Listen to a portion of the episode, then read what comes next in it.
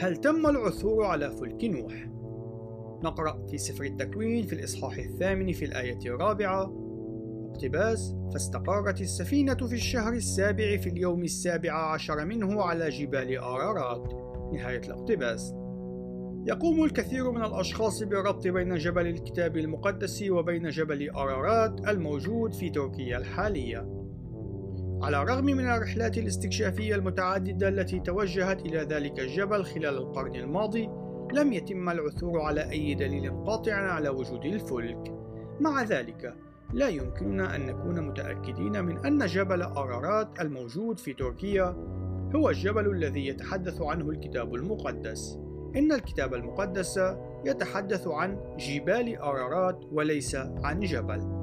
إن جبل أرارات المعاصر يتميز بقمة مدببة لن تشكل مرسا آمنا للفلك يقترح البعض من الخلقيين أن الفلك قد استقر على سلسلة جبال في منطقة أخرى في الشرق الأوسط، وقد قدموا اقتراحات لاستكشاف بعض المناطق.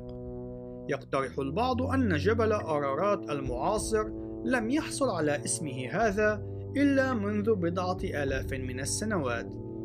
ربما لن يتم العثور على آثار الفلك، ذلك أن الفلك قد استقر منذ نحو أربعة آلاف وخمسمائة عام وربما يكون قد تحلل أو هدم ربما ليتم استخدام أخشابه للبناء أو كحطب للنار.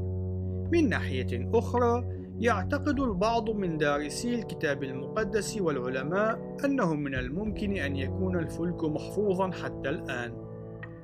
وفي حال تم اكتشافه في يوم من الأيام فإنه سيقدم تذكيرا للعالم بدينونة الله التي تمت في الماضي والدينونة العتيدة أن تأتي.